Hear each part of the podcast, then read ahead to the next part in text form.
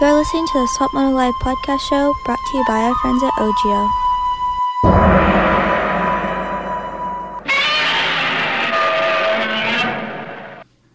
OGIO has been around for three decades, but it was in 2001 that the brand forever changed the way we think about gear bags. With never seen before features, like specific storage compartments for your boots, helmets, gear, and more, the OGIO 9800 is the most popular gear bag in motocross. Visit ogiopowersports.com.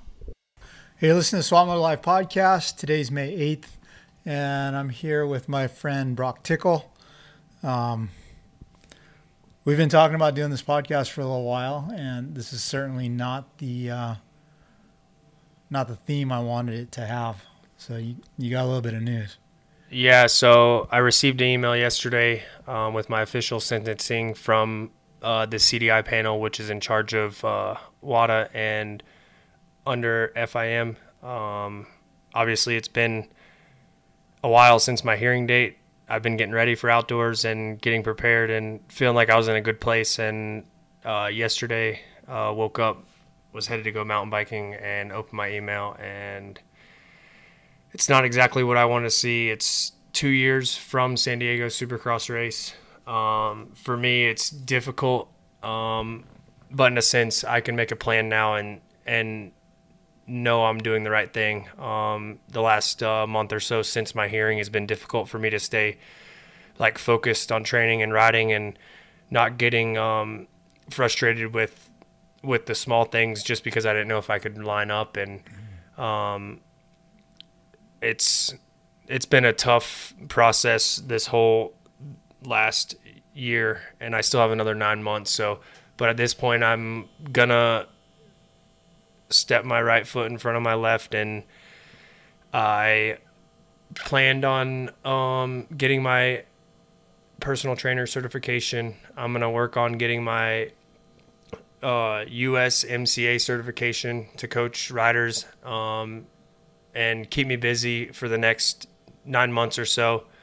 And hopefully, when it's time to go, uh, when when I am able to race, hopefully I can put things in line to to show up and uh, be there and be as good as uh, what I was whenever I got suspended. So for me, right now, readjustment, focus on getting all this all these little things sorted for me and I can make a plan. So like I said in a sense I'm happy, but in another sense I, I just want to be on the track racing. Yeah. Um, okay, so it took you well over a year to get your hearing. And then we talked the day you had your hearing, and they said that there was a week for you to get us information and so on and so forth, and they'd call you back. And it's been like over a month now. Yeah. And then they just send you an email with your sentence. I mean, it doesn't feel like you've been treated very professionally or even fairly by the powers that be. Yeah, I mean, I at the whole process has been difficult for me to understand, and at this point, there's no reason for me to even try to understand how it works and and why it works. I think it's something that I think our sport needs to hear um, and see. I think all the manufacturers need to know what goes on and what has happened, because I know if it's happening to me, it's happening to it happened to James. It's going to happen to every athlete that goes through the process of failing a drug test. So, um, and there's a lot of money on the line um, for teams and and riders. So I think it's, I, in a sense, I think they need to know in detail how everything went. And I, I mean, I don't, I don't want to make a statement like I'm, think it's, I don't know. I just, I, I feel like it wasn't done in the right manner for our sport, especially. I think fairly is an understatement. Um, it's been difficult um, the the whole time because multiple times I felt that it was close, and then when it came time for that to be the time that I thought something was going to happen, it got shut down. So, and that happened four or five times for me. So, for me, it was it was taking a toll on me, and now I can I kind of have some relief uh, to move forward and uh, to take this next nine months and give back, I guess you should say, and um, learn a little bit and do the best things I can do for myself. Mm-hmm. What uh, what were you told at the at your hearing? Was you said that you were able to gather some evidence or? Yeah, so they just wanted um, a little bit more information on why I was on um, certain supplements and this and that, and wanted a letter to the doctor. Um, and they told me I had a week, and a week is obviously five business days. So um, I was actually a day late on that, but on mm-hmm. on the deadline date, we did. My attorney and I did send an email stating that we didn't get the information in time from the doctor, and we won't have it. And actually, in my letter, it states that's one of the first things stated is that I wasn't working or I didn't get them information before a deadline, and that oh, that that they're the to ones me, that talk about a timely yeah, manner, right? That to me just boils me a little bit, but I mean, at this point, I could appeal, but I don't want to go back through this process again. Um, it's going to cost more money, more of my time, more stress, um, and not only that. To be honest, the 450 class, say say I got it reduced to race A1. Yes, I could get a ride on a team um, but there are a lot of guys, and it, there's a lot of overflow in the 450 class right now. So, with that being said, I would say I would be fourth on on the list because I haven't raced in um, over a year now. Um, and with that being said, I mean you have Cole Seely who doesn't have a ride. You have, um, I think Savatgy. You have Dean, and all those guys have performed um, perform well this year. So, and it's better than me because I've been sitting on the couch. Yeah. I mean, to me, I haven't been sitting on the couch, but to to the teams and to the public, uh, with me not being at the races and whatnot, you kind of get forgotten about. To be honest. Okay, correct me if I'm wrong, but wasn't there something like methylhexamine four wasn't on the for sure ban list at the time? So, in 2018, um, the WADA prohibited list under stimulants stated for methylhexamine 2 amine. Um, and the 2019, and that's it. And it says at the top in small letters or other compounds related to these compounds, basically. Mm-hmm. And in 2019, uh, 5 methylhexamine 2 amine was on the list as well. So I know, I know either way chemical wise, I understand that it could be the same, but why was it added in 2019 if if it why would they do that if there wasn't an issue? So mm-hmm. for me, that was something that um, I was kind of unsure of and wanted answers for, and they we asked proof and why would that be related to this and that, and they couldn't really answer that other than a piece of paper stating that the lab says it's the same. Mm. So yours was five. Yes. Okay. Any progress on figuring out how it got there, or how you got? At this point, I mean, it, has been tough because the, my whole the whole argument I had for myself was that they, I did have stuff tested as soon as I could. Two business days after traveling, or one day traveling back from from the race mm-hmm. um, in Minneapolis, and I went to a lab on a Tuesday, so it was I flew out on Thursday, found out on Thursday, flew back home on Friday night, um, then went to the lab on Tuesday and had some supplements tested on my behalf, and mm-hmm. um, nothing came up. And the lab brought up a good point: is this isn't cheap. Um, there, I, there is more products I think we could test that you do take, but nothing is alarming to us. And on top of that, what was the date you got tested at? And it was February 10th. Mm-hmm. So that was alarming to them because they're like, well, we don't need, we can't test that supplement because it's not going to be the same the batch number or lot number. So yeah. you're going to spend X amount of dollars to, to basically just spend it, just to spend it, basically. So for me, that part of it kind of, after a couple months of trying to break down of where it could come from or why it was this or that. Like I, I still don't have a solid answer of how it was there or mm-hmm. or why. And I think that's why I did get issued two years is because they feel like I had um, no proof that I didn't take something on purpose, um, which is alarming to me too because I mean,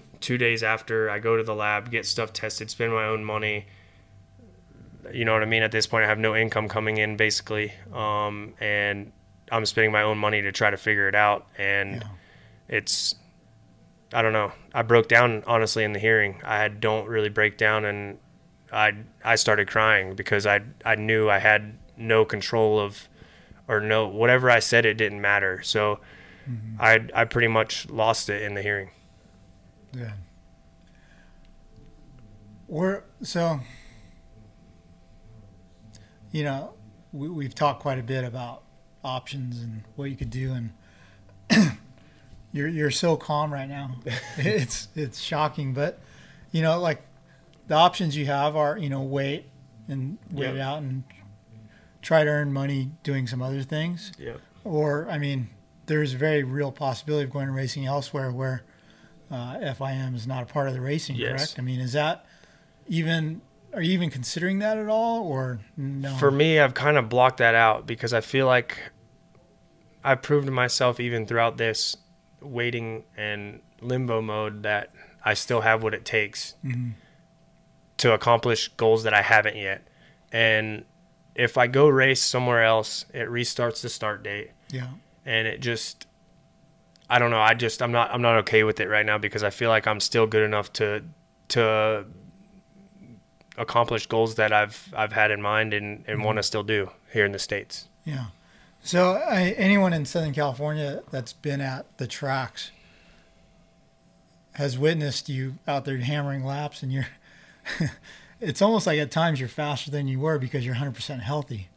Well, and on top of that, like I, when you get something taken away from you, like completely, like it it resets your mind, and whenever it's time to go do it, you're you're free. If that makes sense. Yeah. When you're on a team, sometimes and you're under like under a lot of stress and this and that, you kind of there's a lot of variables that go into play there, but when it's when something gets taken away from you and then you can go do it on your own time and you can enjoy it and that's what I've been doing. So for me it's uh like I said, it is frustrating for me to be really good here um, around the tracks publicly and feeling good, uh, um, even in the hill tracks and stuff, the ones that aren't very easy. Um, I haven't stopped training since, I mean, I probably had a total of 10 days off since my suspension or even before that because I was training without it and there's no days off. So for me, I would say over the last year and a half, I've probably missed 20 days of training and that on paper is big so for me i think goal now reset like i said maybe take some time off training and regroup um, and focus on helping kids out who need help training wise um, obviously it's going to take another 10 weeks or so before i can get my certification for a personal trainer but i'm working on all the tools to to know um, and learn and i'm kind of excited for it so um, it'll give me something to focus on. And ever since I got the letter, I did notice I've kind of shut off like um, my selfishness um, a little bit. So I've been riding with Pierce Brown and training with him. I have been putting my time and effort into him, but as soon as I got the letter, I noticed the switch flipped off, and it's time to at this point right now to focus on if that's what I'm going to do, focus on it and take full advantage of it and, and do the best I can. Yeah. Um, so since you've been suspended, I know that you helped Marshall, Yeah. and we've we've talked a little bit about you doing some schools here or there, but like, Yeah.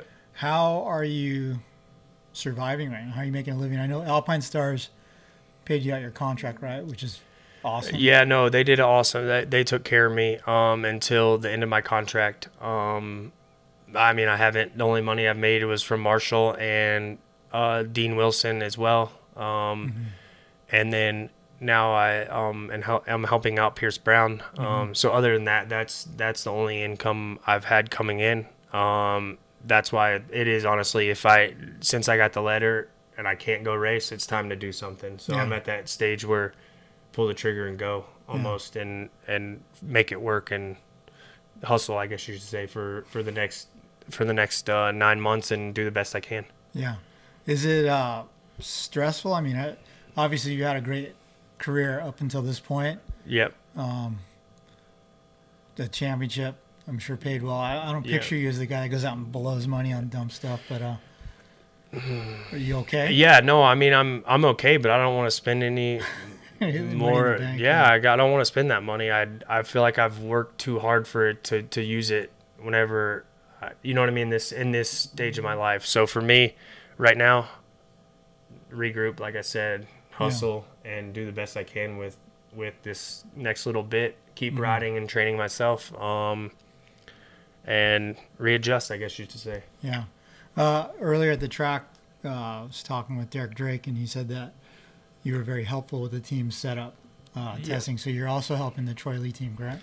Well, so I just had like a three week period where I rode their bike and helped them go through some suspension stuff and some motor stuff, um, just to help give a direction. It was not nothing really me setting the bike up. It was basically giving them my feedback on what I thought and not setting the bike up for me. I was trying to use it and look at it from a. Obviously, that's hard to do because I, I, I thought I could race. There was Yeah. a good possibility I'd still Yeah. race.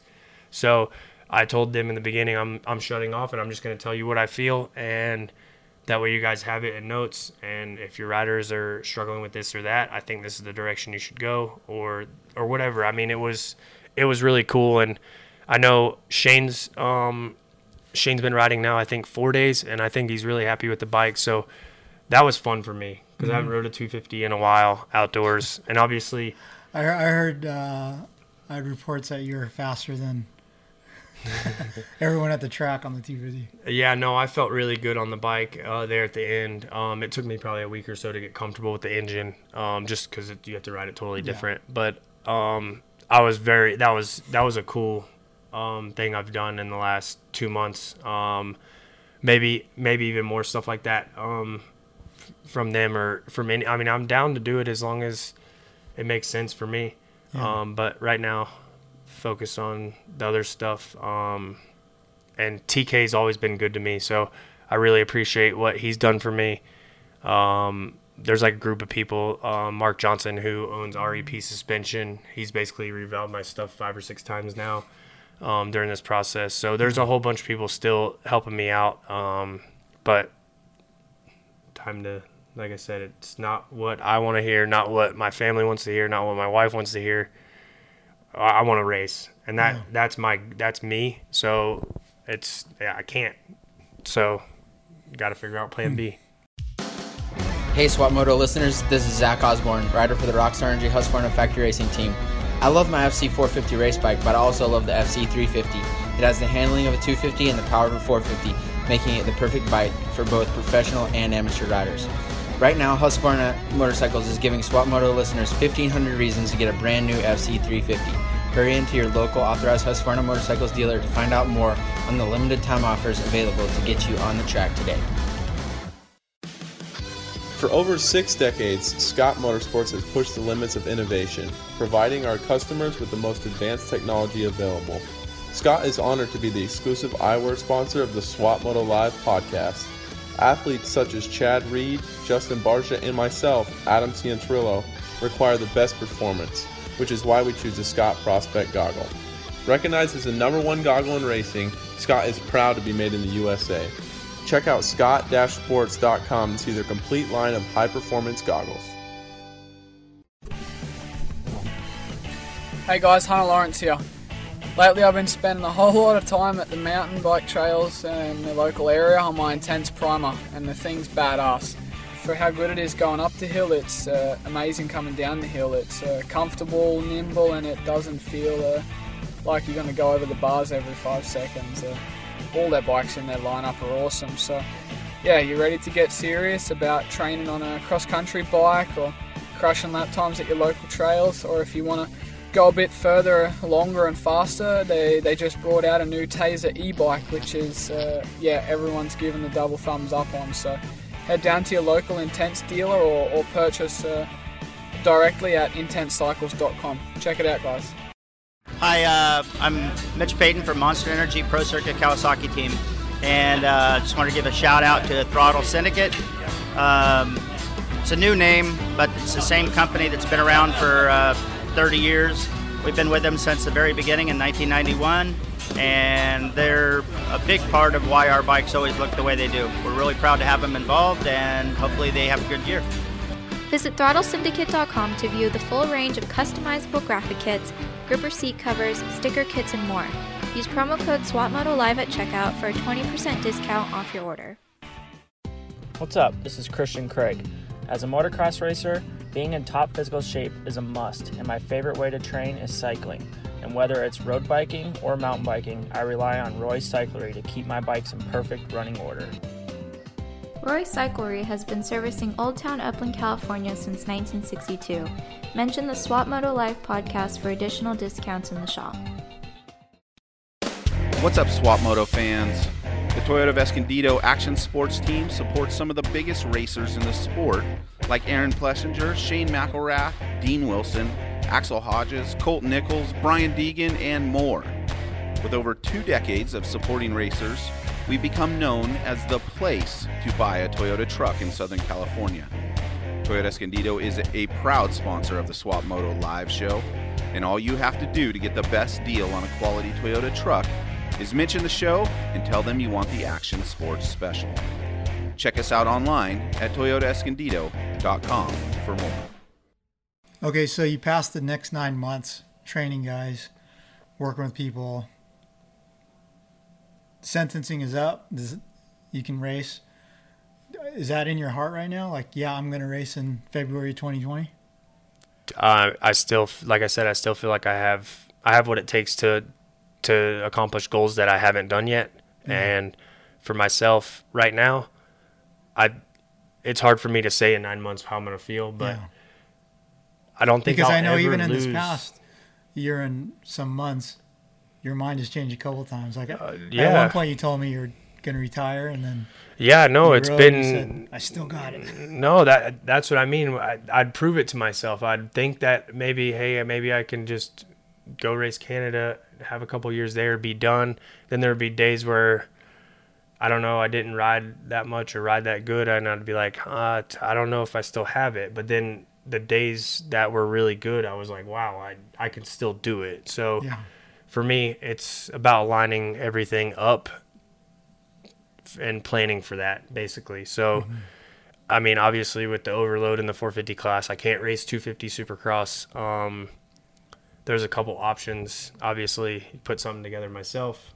Um, wait for a fill-in ride. So maybe not February, but maybe March. Yeah. So, um, yeah, there's. I mean, it is still a long way away. Um, it is going to go by fast. I feel like so. Um, I'm just going to try to stay busy um, and do what I can to to be ready to get back on the bike. And when it's my time, it's my time. Now the the suspension obviously gets reset if you went and raced and made money, right? Yes. It doesn't prevent you from making money associated with motorcycles, right? Like, Well, that's that's kind of a iffy subject, I think, too, because under the the WADA code is so hard to understand and read. Um, there are certain things, obviously. I mean, I can go out on my own and train people for sure, but I don't really know the extent if a team can hire me as like a full time test guy or whatever the case may be. You know what I mean? yeah, um, the thing I did for TK was just to do it and Yeah. me ride a good bike, so I was happy. So like, I don't I don't know really that's a gray area. So for me, um, that's why I think it's good for me to reset, focus on maybe training guys. Don't go in that gray area and then have it screw up my whole plan. definitely, definitely. So we talked a little bit earlier about, uh, dude, you. I think you have big potential for training guys here in Southern California. You Yep. know, work with kids. Yep. Is that something you're seriously considering doing? I mean, I think uh, once I get the um, USMCA certification, um, maybe every other week or once a month, or I could do mini night on Tuesdays at Perris, and then maybe even Wednesday night, which is big bike night, I believe, um, at Perris. Um, I mean, it's four hours of my life, and to go Yeah. help people who really want help, and a way for me to make some money Yeah. um, it, it would be kind of cool, especially um, at that level. Like you can see a lot of progress quickly. yeah. So that's what's cool about working with guys. I think that need more guidance than than others. Um, the fast guys, obviously, it's more nitpicking this or that to to make them better or giving them confidence or whatever the case may be. But for me, um, obviously, I've been through. I mean, I've raced. I've been pro since 2006, so mm-hmm. I've done about everything you can do. Um, I've trained with Swanepoel. I've trained with Aldon. Um, I've trained with Charles Dowell. I've trained with Johnny Louch. I mean, I've done all kinds of different training and mm-hmm. training programs. So, and now that I'm reading and learning more, mm-hmm. um, getting ready for studying for this fitness test or fit personal trainer um, test, um, I'm actually interested in it. Uh, I've been reading the chapters um, the last couple days, and it, it interests me. So I'm excited mm-hmm. actually to to learn more and um, add that into to what I'm gonna do. Definitely. Still unbelievable. yeah. Can you can you go? Can you race mountain bikes for fun to pass the time?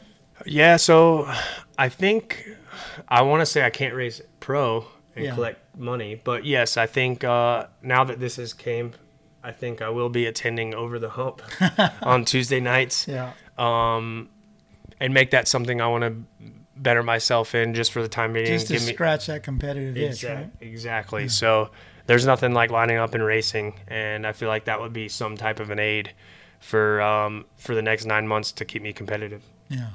You know, as far as like teaching schools and stuff, I think the kids and the lower level guys, I think, dude, you can make huge differences in people's technique and stuff because like for me as a journalist photographer there's a couple people that come to mind that's like i've never taken a bad photo of because you always have perfect style and form yeah. and everything it's like you have the fundamentals down so solidly well like you could pass that on yeah so that that's another cool thing like i trained with ronnie tichenor when i was younger um, and he was honestly like the guy to have mm-hmm. an amateur rank. So I started. Obviously, my dad helped me when I was younger.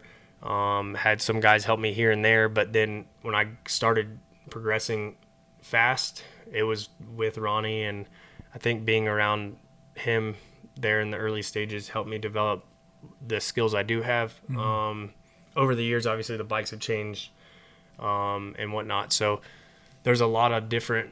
I think the main thing I would focus on if I was coaching guys who just ride for fun or guys that are even wanting to do this to, to become pro is why wouldn't you want to become efficiently fast mm-hmm. and do it safely? Yeah. So like, I think that's my main um, focus for for coaching guys. Obviously, f- feet technique and not using the controls rapidly or too much or not enough. Like, there's a lot of different variables, but like overall, I think like why wouldn't you want to ride efficient? Yeah. It's kind of when I when I watched Christophe Pourcel and when he came here. Yeah. Like why wouldn't you want to ride like that? Yeah, no energy. Yes. So it's something I picked up watching him and I focused on it in 2010 a lot and I think that's what's kind of developed me to ride the way I do. Mm-hmm. And then uh, there's a skill to relaying that information to somebody. Because like you know like in magazine world you know you ask a pro to break down a technique to write a story to help help people and there's some people just go ah, I don't know. I just pin it right? But like you're one of the guys that was always good at breaking down the technique and understanding why this makes this happen etc. I think it's all it's all about being aware of what's going on while you're riding and that's what it comes down to if you can be mm-hmm. aware of every, of everything you're doing and what's ahead of you, I mean, you're basically setting yourself up to to be the best you can. Yeah. All right. So the Broc Tickle Motocross School, we need to make this happen, dude. um, but wait, mini nights Tuesday nights? Yeah, I think that's so. over the hump night. No, that isn't gonna work, is it? Yeah, it's not gonna work. Well, well, maybe after the season. Well, Wednesday night we could do it. Yeah, Wednesday nights. But uh, so yeah, again, like as I've told you before, anything we could do to help you. Yeah, I mean, we'll appreciate put, that. Put the ads on the website and yep. all that. But uh, okay, let's reflect a little bit. Up until this point, what's the highest point of your career? Is it, is it for sure the championship, or is there some other personal victory in there? Mm,